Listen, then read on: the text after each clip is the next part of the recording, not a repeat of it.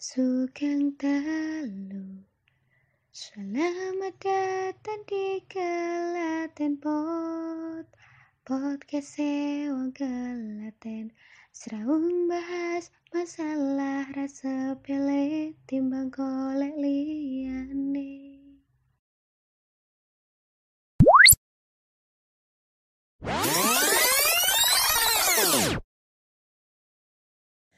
Halo lor, sugeng dalu. Selamat datang di Klaten Pods, podcastnya Kulo Klaten yang Klaten banget. Selamat mendengarkan ya.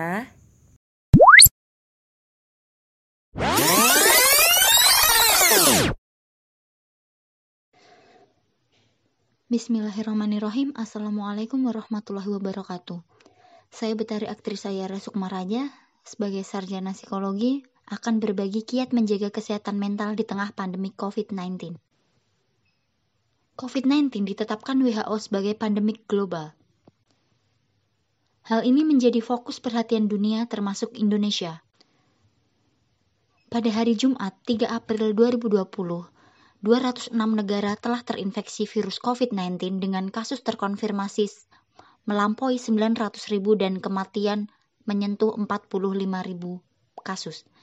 Di Indonesia sendiri, pasien positif covid sembilan belas menyentuh angka seribu sembilan ratus delapan puluh enam dengan pasien sembuh seratus tiga puluh empat dan meninggal seratus delapan puluh satu. Coronavirus merupakan keluarga besar virus yang menyebabkan penyakit mulai dari flu biasa hingga penyakit yang lebih parah seperti sindrom pernafasan timur tengah atau MERS-CoV dan sindrom pernafasan akut parah atau SARS-CoV. Penyakit ini atau kita sebut covid sembilan belas merupakan jenis baru yang ditemukan pada akhir tahun dua ribu sembilan belas dan belum pernah diidentifikasi pada manusia.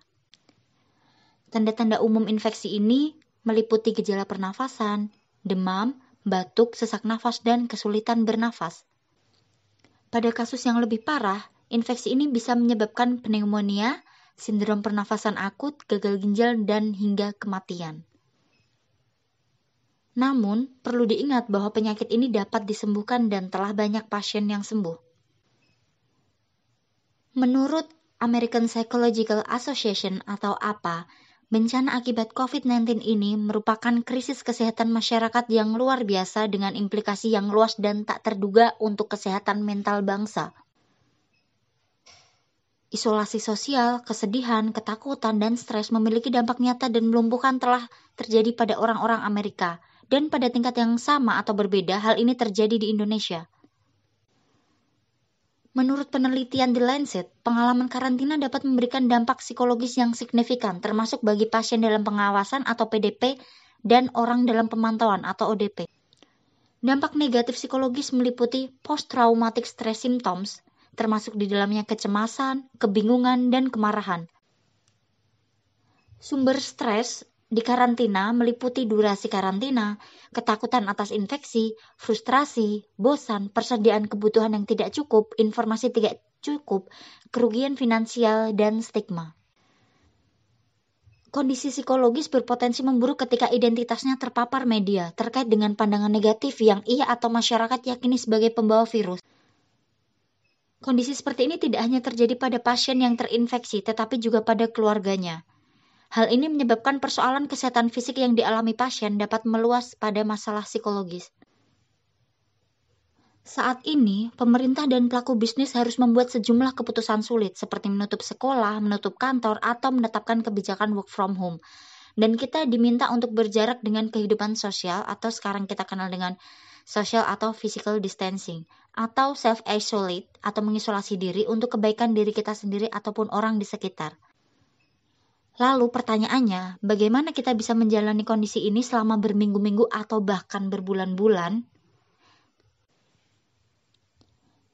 Jika Anda masuk dalam kelompok orang beresiko tinggi jika sampai terkena covid sembilan belas, mungkin karena berusia lanjut atau memiliki gangguan pernafasan, maka Anda benar-benar harus melakukan hal-hal yang bisa menekan resiko ini sedini mungkin.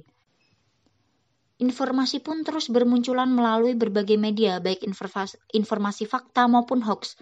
Hal ini membuat masyarakat semakin panik dan cemas dalam menghadapi pandemi covid sembilan belas. Beberapa daerah di Indonesia juga sudah melakukan lockdown lokal. Tak dapat dipungkiri, hal ini semakin membuat panik di kalangan masyarakat. Lalu, bagaimana cara kita menyikapi berita negatif yang beredar di berbagai media? Yang pertama, tetap tenang, berpikir positif dan bersyukur, dan menghindari cemas yang berlebihan. Kecemasan merupakan hal yang biasa dirasakan ketika memikirkan apa yang dapat atau akan terjadi dalam situasi seperti saat ini. Buatlah diri sendiri tetap dalam situasi sekarang ini dengan menikmati dan mensyukuri apa yang saat ini kita miliki serta yakin bahwa situasi ini akan berlalu. Batasi untuk mendapatkan informasi yang tidak diperlukan. Perhatikan kualitas informasi yang diterima dan tidak menyebarkan informasi yang tidak benar yang dapat menambah kecemasan. Lalu, bagaimana caranya agar tidak panik berlebihan, cemas, dan takut tapi tetap waspada? Psikolog dalam bidang psikoneuroimunologi telah membuktikan bahwa keadaan mental berpengaruh terhadap keadaan fisik. Salah satunya adalah kecemasan dapat menurunkan sistem kekebalan tubuh. Apabila kecemasan tidak dapat dihentikan, segera temui psikolog atau profesi lainnya. Jangan ragu untuk meminta bantuan mereka. Semua dari kita harus membantu orang terdekat kita yang mengalami kecemasan dalam situasi sekarang ini. Semua dari kita harus memberikan dukungan terhadap saudara, teman, tetangga, dan warga negara yang terinfeksi dan tidak mengucilkan atau memberi stigma negatif terhadap mereka. Dukungan sosial dan emosional terhadap mereka akan mempercepat penyembuhannya. Ada banyak sekali strategi coping untuk menghadapi masa sulit dalam pandemi covid sembilan belas ini, namun ada empat strategi yang paling sederhana dan paling penting untuk kita lakukan supaya bisa tetap sehat dalam periode physical distancing ini. Yang pertama, tidur. Bagi orang dewasa, tidur selama tujuh sampai delapan jam per hari sangat penting untuk kesehatan dan kesegaran. Tidur yang cukup bisa membantu menjaga kesehatan mental dan fisik sekaligus meningkatkan kualitas hidup kita. Yang kedua adalah rileks. Ketika tingkat stres kita meningkat, maka luangkanlah waktu untuk beristirahat, bersantai, dan menenangkan diri. Caranya sederhana. Tarik nafas perlahan dalam empat hitungan, tahan sebentar, lalu buang nafas perlahan juga dalam empat hitungan. Cara lain untuk rileks adalah menonton video pendek, video yang bisa memperbaiki suasana hati, misalnya video tentang keindahan alam atau video-video lucu, mendengarkan suara musik atau suara yang menenangkan seperti deru ombak hijau dan kicauan burung.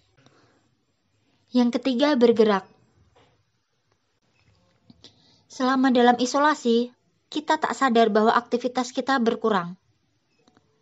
Oleh karena itu, kita harus bisa memastikan cara apa yang kita pilih untuk menjaga kebugaran tubuh, tubuh dalam beberapa minggu dan bahkan beberapa bulan mendatang. Bisa dengan seven minutes workout atau olahraga di dalam rumah yang mudah. Yang keempat ialah terhubung secara sosial.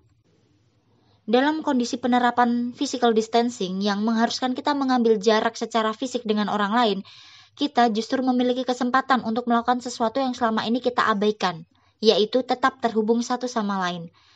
Sangat penting bagi kita untuk tetap berkomunikasi dengan anggota keluarga, teman, rekan kerja, dan terutama kenalan kita yang memiliki resiko tinggi untuk tertular virus covid sembilan belas ini. Isolasi dapat menyebabkan kegelisahan, stres, bahkan depresi. Oleh karena itu, menceritakan hal-hal positif yang kita rasakan tentang seseorang akan sangat bermanfaat. Jangan lupa untuk selalu ungkapkan rasa sayang dan cinta pada orang yang kita sayangi dan janjikan bahwa kita akan liburan bersama setelah virus ini menghilang. Tetap tenang dan tetap berpikir positif. Kita juga bisa melakukan self-care. Self-care adalah cara yang membantu kita agar tetap sehat secara fisik maupun psikis. Kita jadi nggak mudah stres, khawatir yang berlebihan, bahkan kita juga bisa mengontrol rasa marah. Bentuk self-care, self-care itu seperti apa sih? Yang pertama, menonton acara yang kita sukai. Bisa menonton T V atau YouTube. Yang kedua, perawatan diri di rumah aja. Yang ketiga, olahraga bisa dengan melihat YouTube. Yang keempat, relaksasi. Dan yang terakhir, memasak sesuatu yang kita senangi bersama orang tersayang. Himpunan Psikologi Indonesia atau HIMPSI menyatakan untuk tetap sehat dan keluar dari kejadian luar biasa covid sembilan belas ini dengan psikologi. Apakah itu psikologi? P. Perhatikan kesehatan. Apabila sakit, segera isolasi diri empat belas hari di rumah. Bila mengalami gejala covid sembilan belas dan pernah kontak dengan P D P atau positif covid sembilan belas, segera periksa ke rumah sakit rujukan. S. Social distancing. Jaga jarak, hindari keramaian, tetap tenang dan mengikuti instruksi dan protokol dari pemerintah atau pembuat kebijakan yang berwenang. I. Ingatlah menjaga kebersihan. Rajin cuci tangan dengan air mengalir dan sabun. K. Konsumsi buah, vitamin, dan makanan bergizi. O. Olah pikir, olah rasa, dan meminimalkan kecemasan. Ini penting sekali untuk tetap tenang, berpikir positif, bersyukur, dan menghindari cemas yang berlebih. L. Lakukan kebiasaan baik. Perhatikan etika batuk dan bersin dengan menutup menggunakan siku dalam atau tisu kemudian langsung dibuang. Hindari menyentuh wajah dengan tangan. Hirup udara segar dan rajin berjemur. O. Olahraga secara teratur. G. Gunakan masker apabila sedang sakit atau keluar dan bertemu dengan orang lain.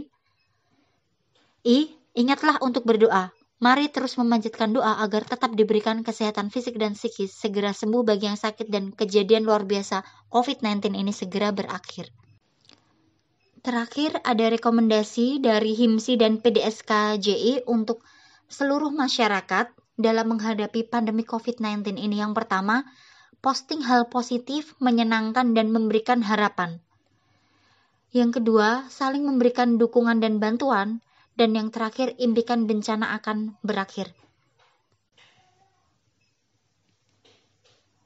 Sekian yang dapat saya sampaikan, agar kita tetap bahagia di tengah pandemik ini, agar kita bisa terus menjaga kesehatan mental dan fisik kita, dan virus covid sembilan belas ini segera musnah dari muka bumi ini.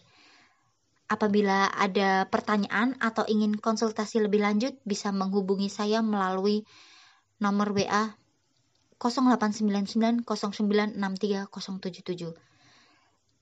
Mohon maaf apabila ada salah kata. Akhirul kalam, wassalamualaikum warahmatullahi wabarakatuh.